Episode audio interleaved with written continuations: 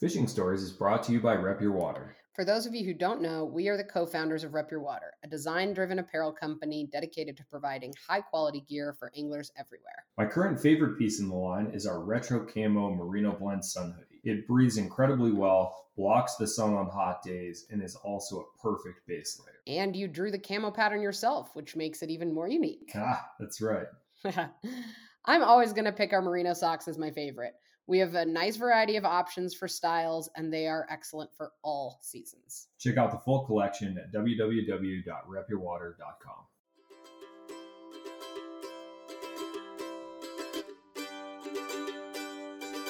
I'm Garrison Doctor, And I'm Corinne Doctor. and this is Fishing Stories.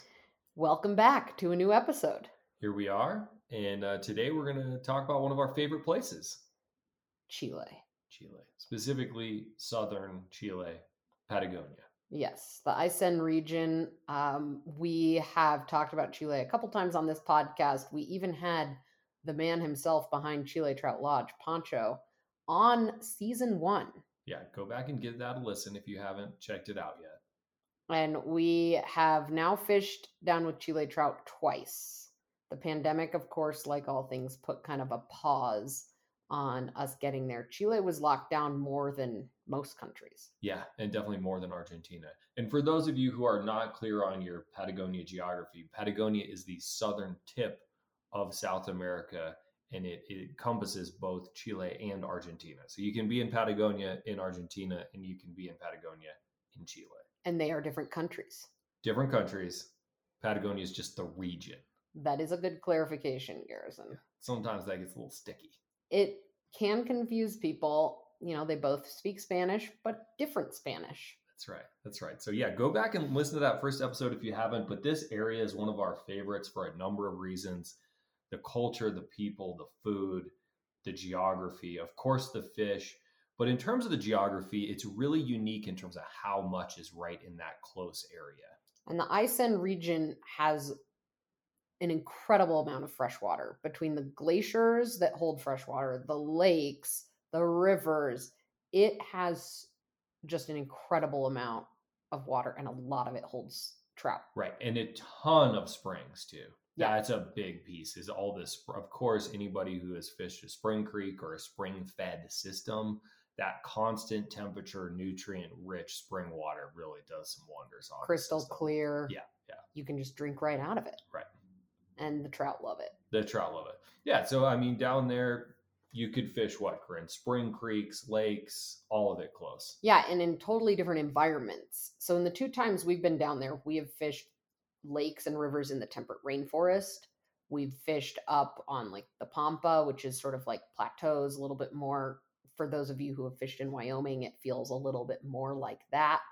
Um, and then also some like freestone rivers that feel a lot like Montana or Colorado, just a little bit more lush.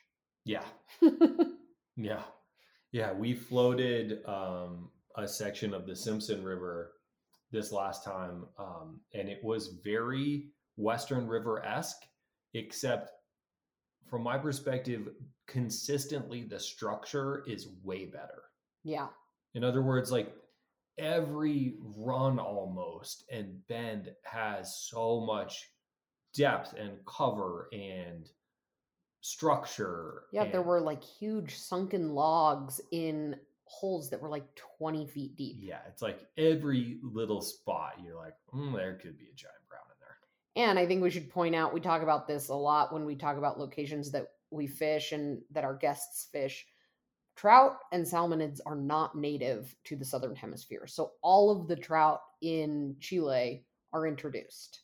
They're not currently being stocked as far as I'm aware. Yeah, I don't know of any stocking programs in Chile. Yeah, so I mean, they were introduced a very long time ago. And now they are running wild and running the Yeah. show. It's crazy that th- when you fish there, it's really hard to imagine it without trout because Right. the habitat is so good and the bug life. I mean, yeah, the food of, around for these fish is Right. plentiful. And the bug life is, I mean, there's some different things and some different beetles, don't get me wrong. But in terms of aquatic bug life, it's like, oh, there's mayflies, there's caddisflies. Yeah. There's midges, there's leeches, there's damselflies. It's all the same stuff.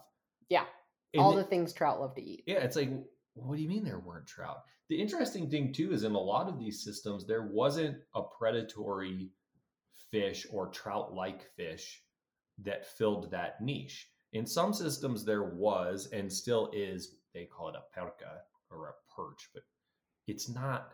Doesn't quite do the same thing. It's not quite. It does kind of seem a lot more like a European perch in the river Yeah, in the way that it acts, but it also doesn't seem like there were as many of Right. As there are now trout, and so it seems like the ecosystem was just waiting for trout to show up. Totally. And some of these systems we're going to talk about today that are spring fed, you know, lakes and rivers that are connected, uh, there were there were no larger predatory fish at all. Right. There are a lot of birds that eat those aquatic insects. There's grebes. For those of you who don't know, Garrison and I are also avid bird watchers, and we're not like all of you who have now just started bird watching. We've been entwined in the bird nerd realm for a very long time. I mean, I started keeping my life list in 1995. I'm dating myself. I think 1993, Garrison. 1993, that's right. Yeah. Not to talk about how old you were then or now, right. but um, we do love a bird story now and again. That's right. Well, this last time that we went down, it was around Christmas, which was similar timing to the last time we were there in 2019. Um, and it's really before the season really gets going down in Chile. It's still, I mean, it's Patagonia. The weather is always iffy, but it's still pretty chilly most days. You could get a rainstorm, you could get a huge windstorm. It's sort of like being at high altitude here in Colorado. Like Yeah. it could be beautiful and 75 and sunny, and then all of a sudden it could change very rapidly and it could be 45 and raining and quite cold. Yeah.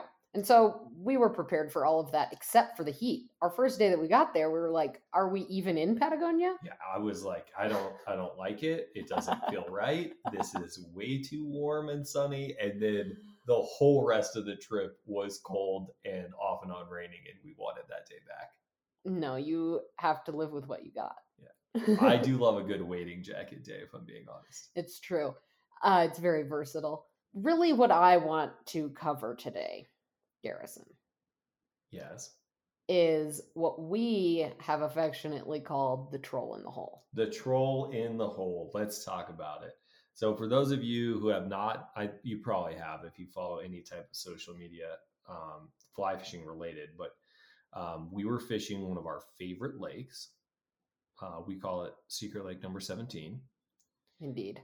It has a real name, but we don't know what it is, and so now it's just called Secret we don't Lake know, 17. and so we we can't even tell you if we wanted to. Also, I think it's all private. It is private. Yeah. But Pancho with Chile Trout has access. Yes, obviously. Um, but it's a really fascinating lake. It's beautiful. It's spring fed, um, like we're just discussing. A lot of springs in this area, and so it has a massive amount of aquatic life of all kinds, and a lot of uh, big reed beds and and weedy flats and just huge food production areas in the lake. But it has one section where there is an island in the lake. And the island is, I mean, decent sized. What would you say? It's sort of like two smaller islands connected with a very wadeable channel. Right. Um, I mean, they're small. I once had to sprint from one end to the other just to get a net, and I made it back quickly. So Right. It's like maybe 50 yards. Like the size total? of a big house, maybe, or Yeah. something.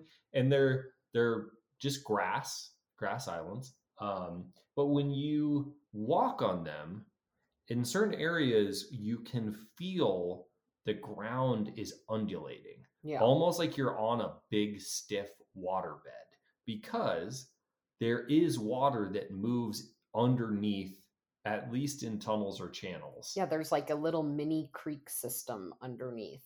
yeah and i don't know if this is a result of the springs or the particular um, substrate my geology is not the best but this island has these sinkholes both around the edge of it and then also in the middle of it Yeah. And they're visual sinkholes. Like when you're standing on the edge, you can look out and see there's weeds all around, and then there is a deep, deep hole. And it could be four feet across, it could be 10 feet across. Um, and then you walk along the island, and there are like two or three in the middle of the island that are exactly like that. Right. And the first time we were there, we fished all of them. Uh, but the only places we caught fish were the ones on the edge of the island. So, you know, they're in open water. They're just like deep holes Yeah. right at the edge, kind of in these flats. And that made sense to me, right? It's like Sure. these fish can go in and out of there. They can hide there. It's a perfect ambush spot. Made total sense. And you can kind of picture them a little bit under the island too, Right. like it's an undercut bank of Totally. sorts. Yeah. It's like a big undercut bank, makes sense. And you're fishing to these fish, they like Corinne said, they're they're deep. So usually you're dropping a heavy streamer down to them. And it's an interesting hook set because of course a lot of time they eat on the drop, which makes it a little tricky to feel. You You'll have just- to be careful. Some of it's visual. If like I remember the very first fish I caught out of one of those holes, it was on the drop, and I just saw a gold bar like Right. swipe around. Right. And at the time I started setting, you know, something of course clicked. Once you've fished long enough, you kind of instincts kick in. As I was starting to set, Pancho was yelling set at me, and we landed that fish. But it was kind of mind blowing that that was what we were doing. Totally. Yeah, I mean, just some gorgeous fish in this lake. Nice average size too. I mean, it's a big fish. But when we were there the first time, Pancho was like, "Oh yeah, we have to fish these holes in the middle of the island," and I was like, "What? These thing is maybe three feet across." Pancho is very sarcastic too, and so we were both like, "Is Yeah. he messing Some- with us?" Sometimes it's hard to read. You're like, "Is this guy gonna make me fish this and then laugh about it the rest of the day, or like, what's the deal?" And he was like, "No, no, they are connected underneath to the main lake. So he has seen many times where somebody hooks a fish in one of these little sinkholes that's in the middle of the island. Right. And if you don't hold them there, and it takes a pretty good amount of pressure as a decent sized fish, they will run underneath and out into the main lake and be jumping in the main lake, and you have your line wrapped underneath the island. And you're never gonna see that fish to hand. Yeah, you're proper fucked at that point. Yeah. Like that's not coming back.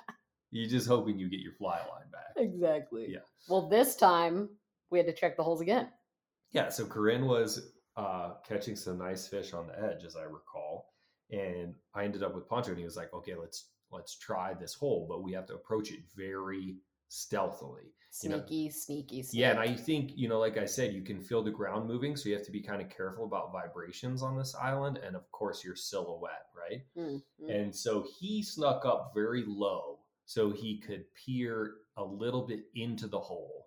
And I stayed back as far as I could and dropped this heavy jig streamer in. And it was like three, two, one. And he was like, set. And I felt a little tick and nothing.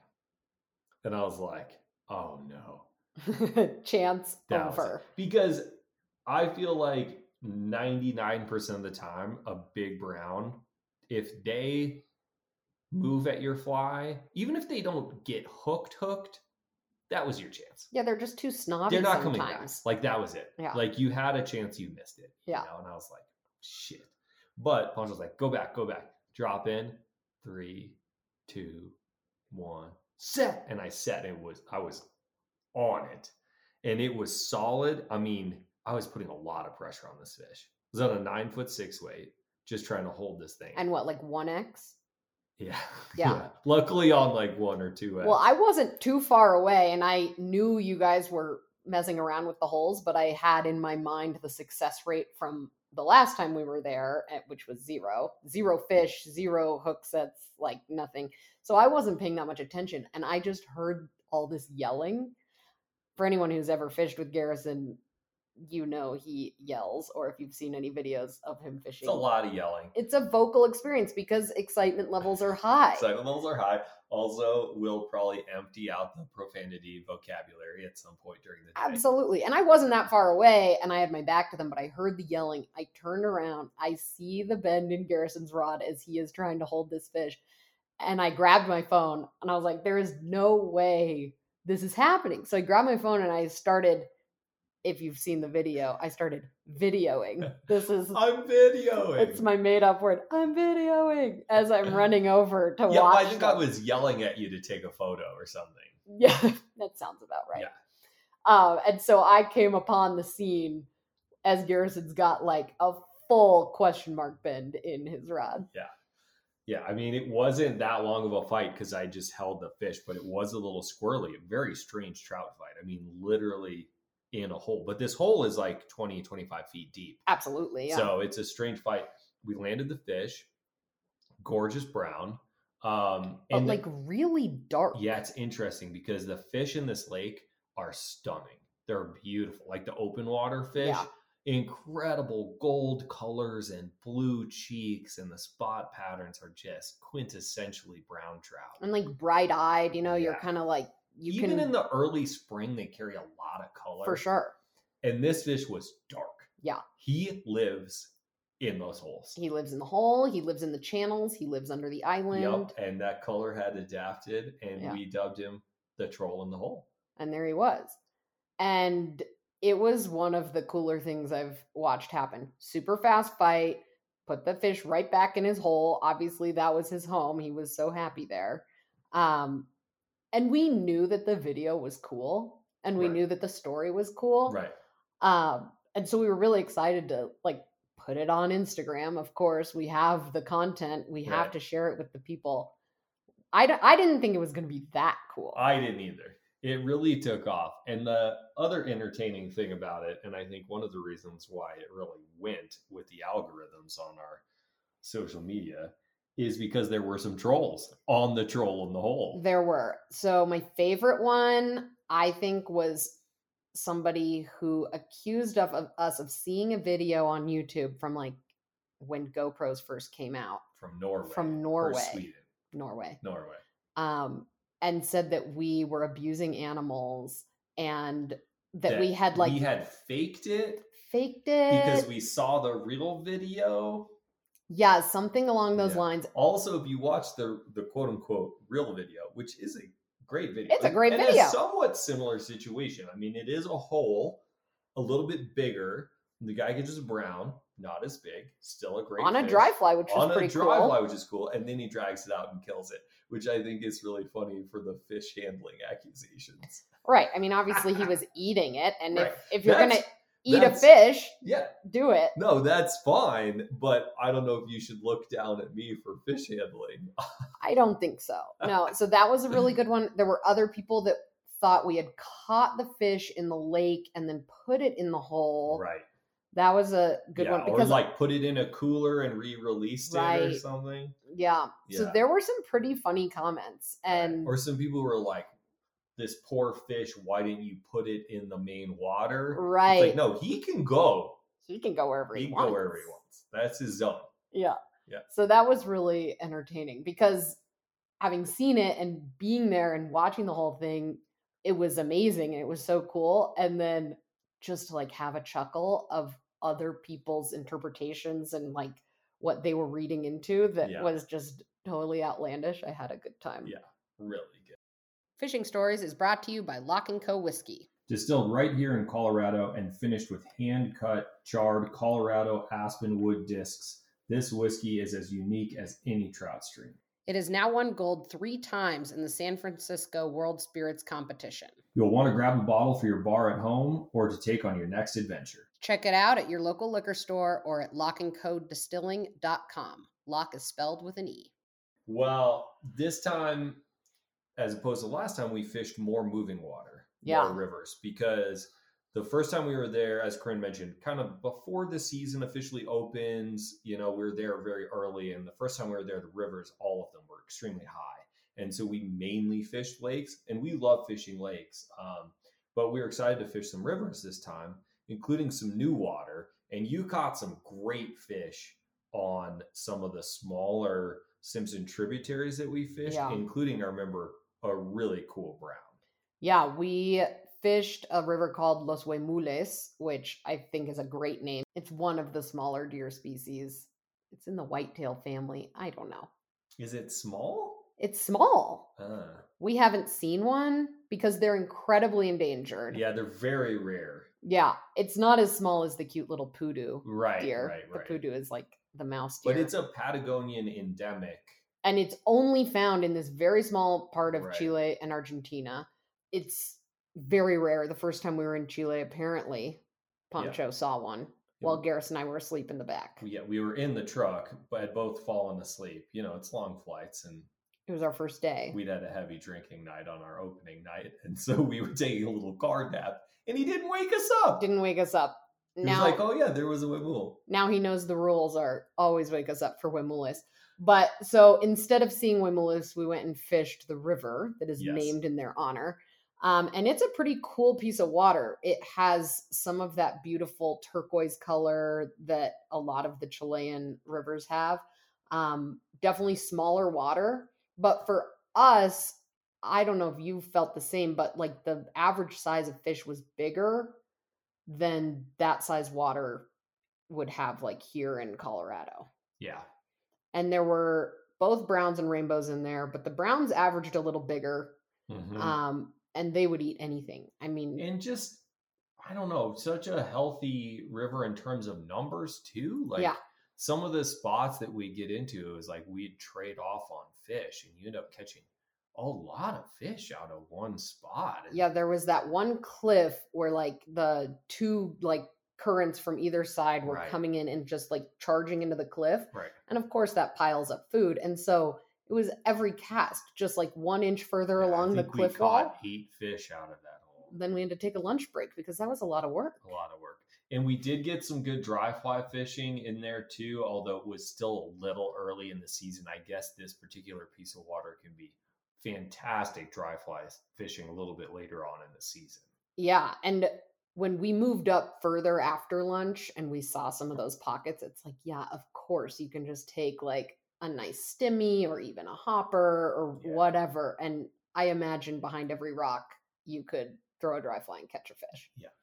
Um, but my favorite and most memorable fish from that day was right after lunch. So we like totally had a blast on that cliff wall.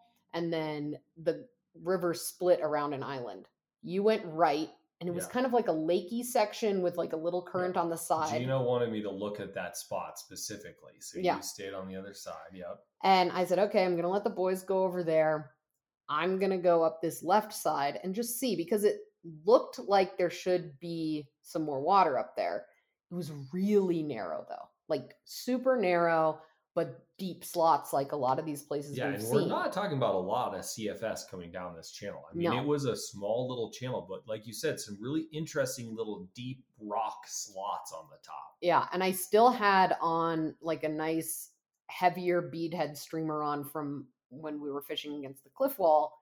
And I looked up ahead and I said to myself, like, okay, don't charge up there. Like, this is small water, even though there is some current and like I'm not probably gonna spook every fish. Like, if the fish that I want is in here, like you gotta be sneaky. Smart, Corinne. Don't move too fast. Don't move too fast. Yeah. I can't ever move that fast, but that's good. One of the pros of your short legs. That's right. And I just, in the back of my mind, I was thinking, where have you seen a scenario like this before? And here in Colorado, we love to play around with some tight line nymphing. Now, a lot of people are anti tight line nymphing or Euro nymphing or Czech nymphing, whatever you want to call it. Um, there are some people who just think that it's not purist. Like the only way you can catch a fish and have it count is a dry fly. Sure. I don't subscribe to that. No, I mean, I have to get on my little Euro nymphing diatribe here. I subscribe to the ethos that learning a new way to fly fish is A, fun, B, teaches you some things that you can then spread around to your point of this story to other scenarios and other ways that you fish. So for me, I don't tight line nymph all the time. Right. I love fishing dry flies. of course. I still fish on big water under bobbers. I like looking at a bobber. I don't hate that either. right. I love fishing streamers. That's one of my favorite ways to fish. But for me, tight line nymphing is fun as opposed to bobber fishing sometimes because it's very tactile. It's and- also more visual than a bobber. That's true.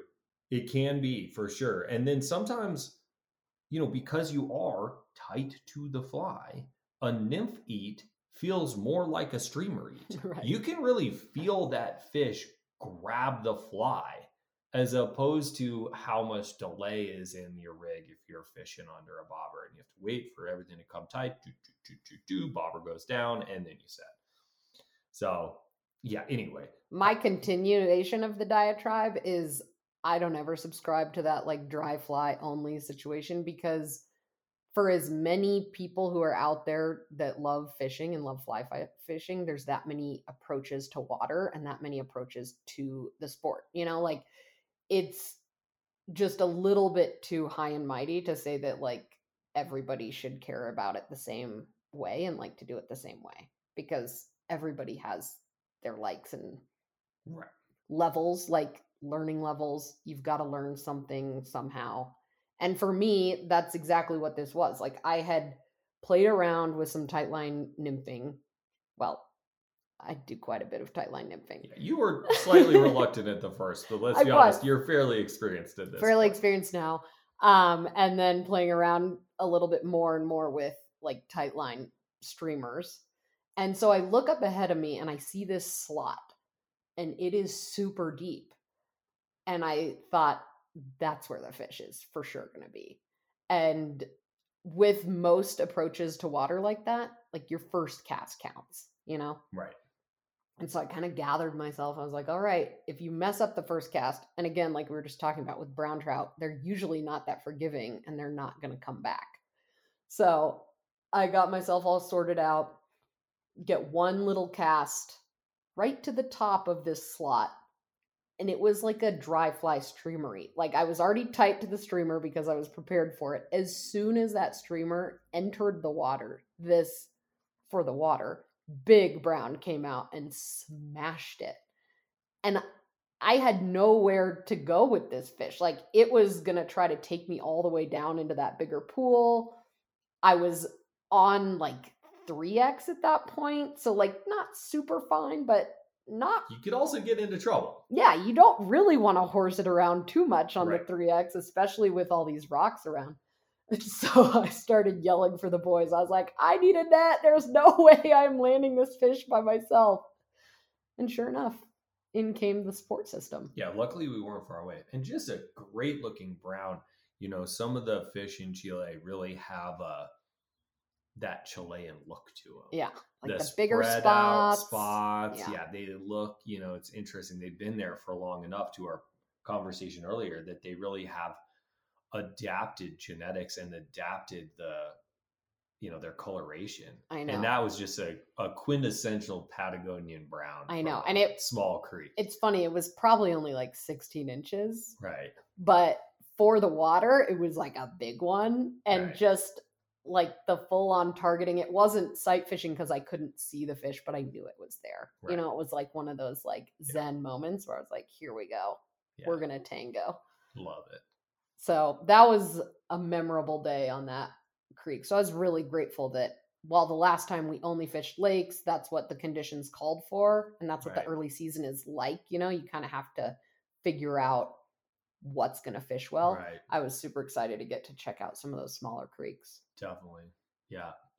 I had another very memorable morning. We decided to fish uh, this lake that Pancho likes to call a zero or hero lake. Yes.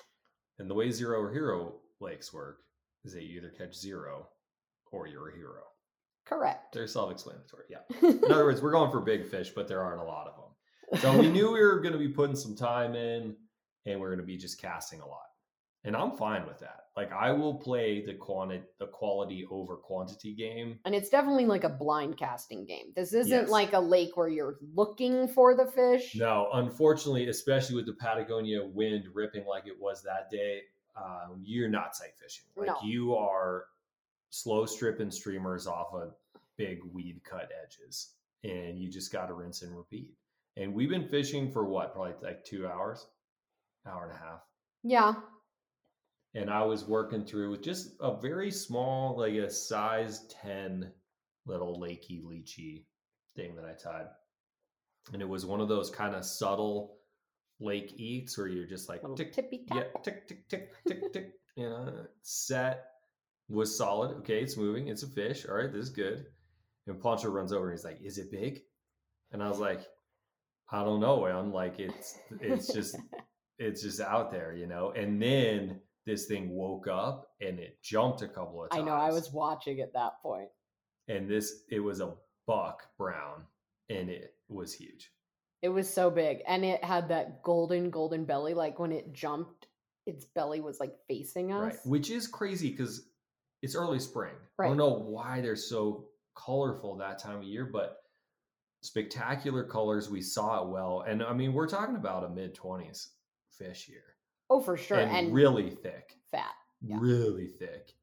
And uh, everything was good. Had him on the reel, like good pressure, not too much pressure, lots of jumps. Everything was tight. And I was like, stay glued, you beep. And then it was like three, two, one, and he popped off. It's possible I was videoing at that moment I as think- well. Were, yeah. Just tragic. It That was bad. that's one of those ones that uh that haunts you a little bit that you want to come back for. Yeah. Yeah. Well, I imagine we'll be back. Yeah, you got to go back. I mean, the life at Chile Trout Lodge is pretty heavenly. They treat us very well over there. It's a place to me that feels more like home than almost any other place where we've traveled and fished. A, I think, you know, I'm we're from Colorado, so trout anglers at heart. It's what I've been done my whole life.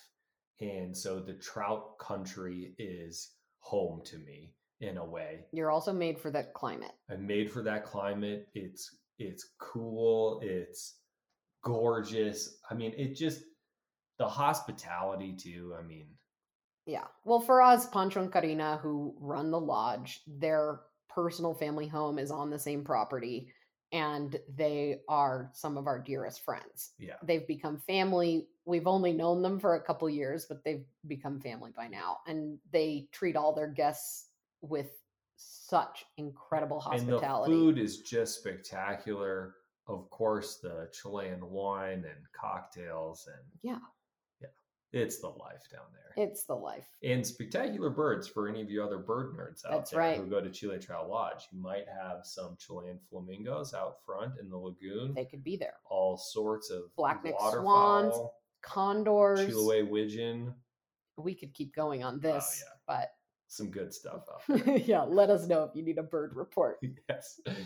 On that note, I think we'll wrap this one. I think so. Thanks so much for listening. Yeah, and if you have any questions or want any information about Chile Trout Lodge specifically, feel free to reach out to us or Chile Trout Lodge. Just Google them up, you'll find them. Exactly. Thanks so much. Cheers.